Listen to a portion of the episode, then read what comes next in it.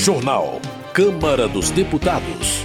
Avança na Câmara projeto que define data da posse como marco de idade para cargos eletivos. Deputados obrigam hospitais a oferecer leitos separados a mães que perderam seus bebês. Agressor deverá ressarcir gastos com rede de atendimento a mulheres vítimas de violência. Boa noite. Os deputados aprovaram um projeto que obriga o agressor a ressarcir os gastos com rede de atendimento a mulheres vítimas de violência. O repórter José Carlos Oliveira tem mais informações sobre a proposta aprovada na Câmara e que segue para análise do Senado. A Comissão de Constituição e Justiça da Câmara dos Deputados aprovou o projeto de lei que obriga o agressor de mulheres a ressarcir as despesas das casas da mulher brasileira que prestam serviços especializados às vítimas de violência. Os recursos serão usados para custear, por exemplo, ações de acolhimento, apoio psicossocial, alojamento, serviços de saúde, defensoria pública e delegacia especializada no atendimento à mulher. A proposta da deputada Soraya Santos, do PL do Rio de Janeiro, altera a Lei Maria da Penha, que já prevê ressarcimento semelhante por parte do agressor em relação aos gastos com atendimento à vítima no SUS, o Sistema Único de Saúde. Relatora do projeto de lei, a deputada Laura Carneiro, do PSD do Rio de Janeiro, concordou em ampliar a lista de obrigações financeiras do autor de violência contra a mulher. Penalizando o agressor financeiramente sobre o prejuízo que ele dá às casas de acolhimento, à Casa da Mulher Brasileira, enfim, a rede de proteção da mulher. Então o agressor, de alguma maneira, vai pagar, né, retribuir ao Estado o dano ao erário que ele causou. Laura Carneiro acrescentou ao texto a obrigação de o agressor também prestar serviços às casas da mulher brasileira ou a outras entidades semelhantes, desde que seja em local diferente daquele em que sua vítima tenha sido acolhida. Ou seja, ao invés dele lavar a rua, limpar a rua, ele vai trabalhar para que ele também aprenda o que essa mulher sofre. Né? Então, de alguma maneira, a gente vai estar reeducando esse agressor. A proposta que obriga o agressor a ressarcir gastos com a rede de atendimento a mulheres vítimas de violência já foi aprovado pelas comissões de defesa dos direitos da mulher e de Constituição e Justiça da Câmara e já pode seguir para a revisão do Senado. Da Rádio Câmara de Brasília, José Carlos Oliveira. Desenvolvimento Regional. Na avaliação de Geraldo Rezende, do PSDB, o governo federal tem estimulado o desenvolvimento econômico e sustentável de Mato Grosso do Sul.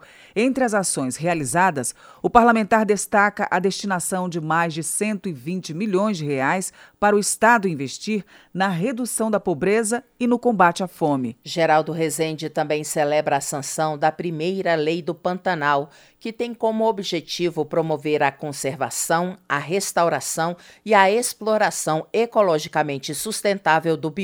A ideia, segundo ele, é enfrentar o avanço das atividades agropecuárias que ameaçam a biodiversidade do Pantanal sul-mato-grossense. Lídice da Mata, do PSB da Bahia, registra a entrega da urbanização de um condomínio do Minha Casa Minha Vida na Avenida Aliomar Baleeiro, em Salvador. Segundo a deputada, a obra, que beneficia 312 famílias, só pode ser feita após o governo permitir a inclusão de contratos com entidades sociais no programa. Lídice da Mata também aborda outras realizações do governo, como a inauguração da Casa da Mulher Brasileira em Salvador e a redução do desemprego. Por fim, a parlamentar considera que a aprovação da reforma tributária demonstra que o Brasil está unido pelo desenvolvimento do país. Yuri do Paredão do MDB informa que, juntamente com o governo do Ceará, está buscando recursos para financiar a exposição Centro-Nordestina de Animais e Produtos Derivados, a Expocrato, para que este ano a festa seja gratuita e, assim, acessível a toda a população. De acordo com Yuri do Paredão, a Expocrato é um dos maiores eventos do Nordeste, que gera empregos e promove o turismo na região. Ele afirma que tornar a festa gratuita é romper com a barreira econômica que impede uma parcela do povo, principalmente do Crato e do Cariri, de ter acesso à diversão. Hildo do Candango, do Republicanos, assinala que Águas Lindas de Goiás enfrenta carências significativas nas áreas de saúde, educação e infraestrutura.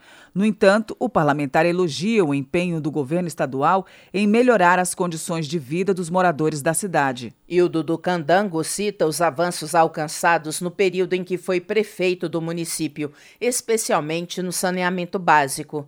Como parlamentar, ele se compromete a trabalhar para superar estigmas negativos associados à região, com mais desenvolvimento econômico e geração de empregos. Economia.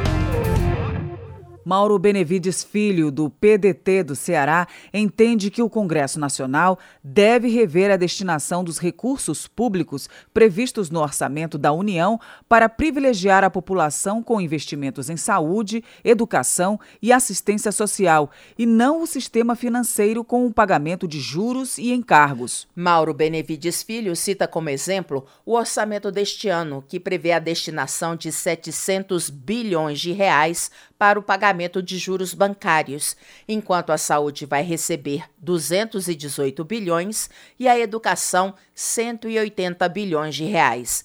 Ele afirma que com esse modelo o Brasil não tem como crescer. Coronel Crisóstomo, do PL de Rondônia, reclama das mudanças impostas pelo governo Lula, que poderão elevar o custo das geladeiras. De acordo com o deputado, com as novas regras de eficiência energética, o preço dos refrigeradores vai passar de 4 mil reais, impedindo a compra do eletrodoméstico pelos beneficiários do Bolsa Família. Coronel Crisóstomo acusa o presidente Lula de ser irresponsável e de menosprezar os mais carentes.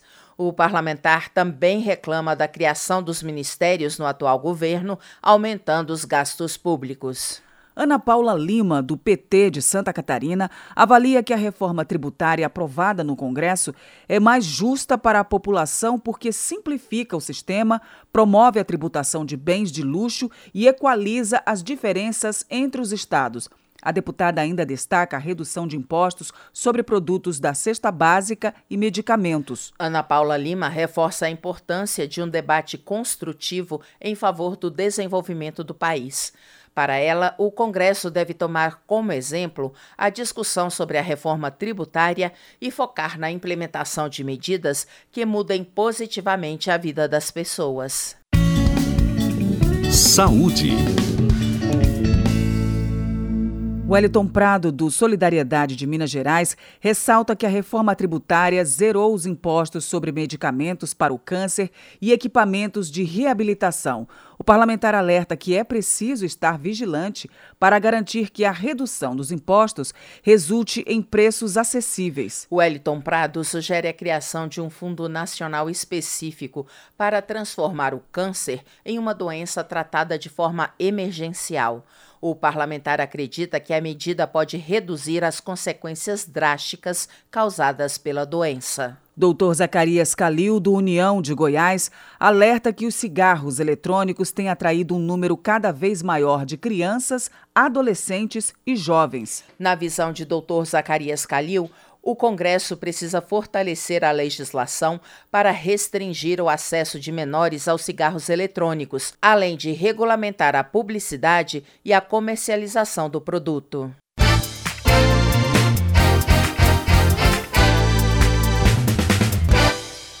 Os hospitais poderão ser obrigados a oferecer acomodação separada para mães que perderam seus filhos. O projeto já foi aprovado na Câmara e agora será analisado pelo Senado, como informa a repórter Paula Moraes. A Comissão de Constituição e Justiça da Câmara aprovou uma proposta que obriga hospitais públicos e privados a oferecer leito separado na maternidade para mães que perdem os filhos por aborto espontâneo ou quando a criança nasce morta. O texto também prevê a oferta pelos hospitais de acompanhamento psicológico pelo SUS. A autora do projeto, a deputada deputada Flávia Moraes, do PDT de Goiás, explica que pode ser difícil para aquela mulher que está vivendo um luto ficar perto de outras mulheres e seus filhos recém-nascidos. A mãe, quando ela perde o seu bebê, ela que passa por toda a gravidez, ela está num momento muito delicado. Então ela precisa de um acompanhamento, ela precisa, às vezes, de ter um momento de isolamento, de ficar mais separada, para que ela não tenha que estar ali convivendo com as outras mães que estão com seus filhos. Então, aquele momento às vezes é difícil para essa mãe. Então, é importante que elas possam ter é, essa condição é, especial de ter ali um leito mais separado, uma acomodação mais separada, para que ela possa viver esse luto materno. O projeto que obriga hospitais a oferecer leito separado para mães que perdem os filhos por aborto espontâneo ou quando a criança nasce morta segue para o Senado. Da Rádio Câmara de Brasília, Paula Moraes. Previdência.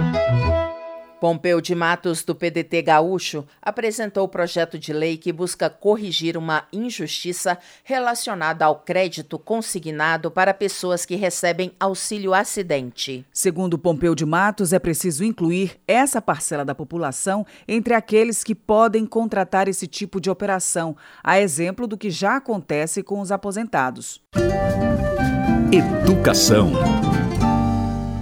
Luiz Couto, do PT da Paraíba, comemora o anúncio feito recentemente pelo presidente Lula de que vai construir 100 institutos federais de educação profissional em todo o país até o fim do mandato. Na avaliação de Luiz Couto, mais uma vez o governo Lula faz história cumprindo o que já prevê a Constituição, que a educação é um direito de todos e dever do Estado e da família. Pedro Czai, do PT de Santa Catarina, analisa que a decisão do governo de criar 100 institutos federais contrasta com a gestão anterior, que interrompeu a expansão educacional. Segundo o deputado, os investimentos em institutos federais e escolas integrais deixam evidente que a educação é prioridade do governo. Pedro Kizai também ressalta avanços na política econômica, como o aumento do salário mínimo e a aprovação da reforma tributária. Na visão do parlamentar, essas medidas criam um ambiente propício para a expansão de investimentos e o crescimento econômico. Política. Gisela Simona, do União de Mato Grosso, faz um balanço positivo do mandato parlamentar que assumiu como suplente no mês de julho. A deputada lembra que apresentou quatro projetos de lei e teve uma participação ativa em audiências públicas nas comissões permanentes. Gisela Simona informa que esteve presente em mais de 64 reuniões de comissões e 55 sessões plenárias, reforçando seu comprometimento com o trabalho legislativo. Ela destaca seu foco na defesa dos direitos dos consumidores, das mulheres, da população negra e do desenvolvimento de Mato Grosso. Na opinião de Érica Cocai, do PT do Distrito Federal, o Brasil passou pela transição de um cenário marcado por atos contrários à democracia para um período de entregas à população. A deputada destaca que o governo promoveu o fortalecimento da educação, ao mesmo tempo em que reduziu o desemprego e a inflação. Érica Cocai também salienta a importância da reforma tributária e cita a isenção de impostos sobre os produtos da cesta básica para a população de baixa renda. Com a medida, a parlamentar entende que o governo reforça seu compromisso de combate à fome e à desigualdade. Já na opinião de Lucas Redecker, do PSDB do Rio Grande do Sul, a queda de 6% na aprovação do governo Lula, divulgada em pesquisa do Poder Data, se deve aos gastos excessivos em viagens e ao fracasso da política econômica, que, segundo o deputado, levou ao fechamento de quase 428 mil empresas em 2023. Em contrapartida, Lucas Redecker comemora a derrubada do veto presidencial à desoneração da folha de pagamentos para gerar emprego e renda e ao marco temporal para garantir segurança jurídica no campo. O parlamentar reforça que a oposição seguirá vigilante para defender o Brasil e sua população. Adriana Ventura, do Novo de São Paulo, denuncia a crescente intolerância nas universidades brasileiras. Ela cita casos de militantes que impedem opiniões divergentes e que chegam a agredir jovens e palestrantes convidados. Como professora universitária, a parlamentar cobra uma ação mais enérgica dos reitores em defesa do respeito às divergências. Na avaliação de Adriana Ventura, o bonito discurso da esquerda sobre aceitação das opiniões diferentes não passa de hipocrisia. Ela reitera que não há liberdade nas universidades e aponta a necessidade de medidas que combatam o que chama de ditadura do pensamento promovida por militantes de esquerda. Alice Portugal, do PCdoB da Bahia, celebra a promulgação da PEC da reforma tributária em sessão do Congresso Nacional no fim de dezembro. A deputada classifica a data como histórica e ressalta que a reforma funcionará como um trampolim para a diminuição da carga de impostos taxas e encargos pagos pelos brasileiros. Alice Portugal também critica a postura dos parlamentares da oposição durante a cerimônia de promulgação da reforma tributária, que contou com a presença do presidente Lula. Ela afirma que é preciso manter o respeito e a serenidade nas discussões em plenário, sem xingamentos entre as partes. Já Carlos Jordi, do PL do Rio de Janeiro, defende a cassação do mandato de Washington Quaquá, do PT, que agrediu fisicamente um deputado da oposição e ofendeu outro, usando um termo homofóbico durante a promulgação da reforma tributária. Para ele, a perda do mandato representa uma lição pedagógica para restabelecer o decoro e o respeito mútuo entre os legisladores. Carlos Jordi afirma que os protestos contra a presença do presidente Lula eram esperados, da mesma forma que a esquerda se manifestava contra o ex-presidente Jair Bolsonaro. Ao reiterar que as agressões são inaceitáveis, ele afirma que o caso ilustra bem o conceito enviesado de democracia da esquerda que não respeita quem discorda de suas opiniões. General Girão, do PL do Rio Grande do Norte, também chama a atenção para a permissividade do Conselho de Ética em casos de agressões no plenário. O deputado lamenta a falta de medidas punitivas e alerta para a possibilidade de a Câmara se transformar em um ambiente hostil no futuro. Além disso, o general Girão critica a distribuição recorde de 16 bilhões de reais viabilizados pela Lei Rouanet. O parlamentar questiona a prioridade do governo diante do rombo de 168 bilhões de reais nas contas públicas e a falta de investimentos em infraestrutura. Eleições. Avança na Câmara projeto de lei que determina a data da posse como marco da idade mínima dos candidatos a cargos eletivos. O texto ainda vai passar pela análise do plenário antes de seguir para o Senado. A reportagem é de Luiz Cláudio Canuto. A Comissão de Constituição e Justiça e de Cidadania aprovou projeto que coloca a data da posse como um marco temporal para verificar a idade mínima dos candidatos a todos os cargos eletivos. A mudança afeta as candidaturas para as câmaras de vereadores. Segundo prevê a Constituição, o candidato eleito precisa ter idade mínima de 35 anos para presidente vice-presidente da República e senador, de 30 anos para governador e vice-governador, de 21 anos para deputado federal, estadual ou distrital, prefeito e vice-prefeito, e de 18 anos para vereador. A justificativa da proposta é retomar o texto original da Lei das Eleições de 97, que estabeleceu para todos os cargos a exigência da idade mínima na data da posse, não na data do registro da candidatura. A regra tinha sido mudada em 2015 e determinou que, apenas no caso de vereadores, a idade mínima seria contada na data limite para o pedido de registro da candidatura. O relator, deputado Murilo Galdino, do Republicanos da Paraíba, recomendou a aprovação do texto do senador Irajá, do PSD de Tocantins. O objetivo da presente proposição é restabelecer a redação original do dispositivo legal. Ou seja, retira-se do texto legal um casuísmo que nos parece ser injustificado.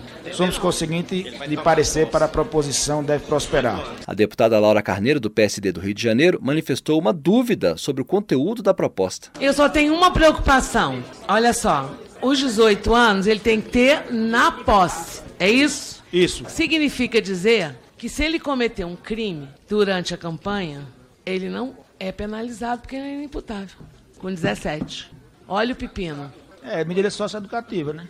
Não, eu quero só que a gente pense, gente. Uai, isso aqui é a Comissão de Justiça, tem que lembrar. Não, ele é penalizado, só que o, o eu ele tenho vai medo. pro ECA, não vai pro Código Sim, mas código que penal, ECA? né? Vai pro ECA. Vai crime pro ECA. eleitoral não tem no ECA, menino. Não, Esquece o tipo isso. do crime, você falou crime. Tô falando de crime eleitoral. Crime eleitoral. Mas no, o, relator- crime eleitoral não tá no ECA, gente. Não tem ECA. Aprovado na Comissão de Constituição e Justiça, o projeto vai à votação no plenário da Câmara antes de ir para o Senado Federal. Da Rádio Câmara de Brasília, Luiz Cláudio Canuto. Termina aqui o jornal Câmara dos Deputados, com trabalhos técnicos de Indalécio Vanderlei e apresentação de Luciana Vieira e Val Monteiro. Boa noite para você. A Voz do Brasil retorna na segunda-feira. Uma boa noite e um bom fim de semana. Você ouviu A Voz do Brasil. Boa noite.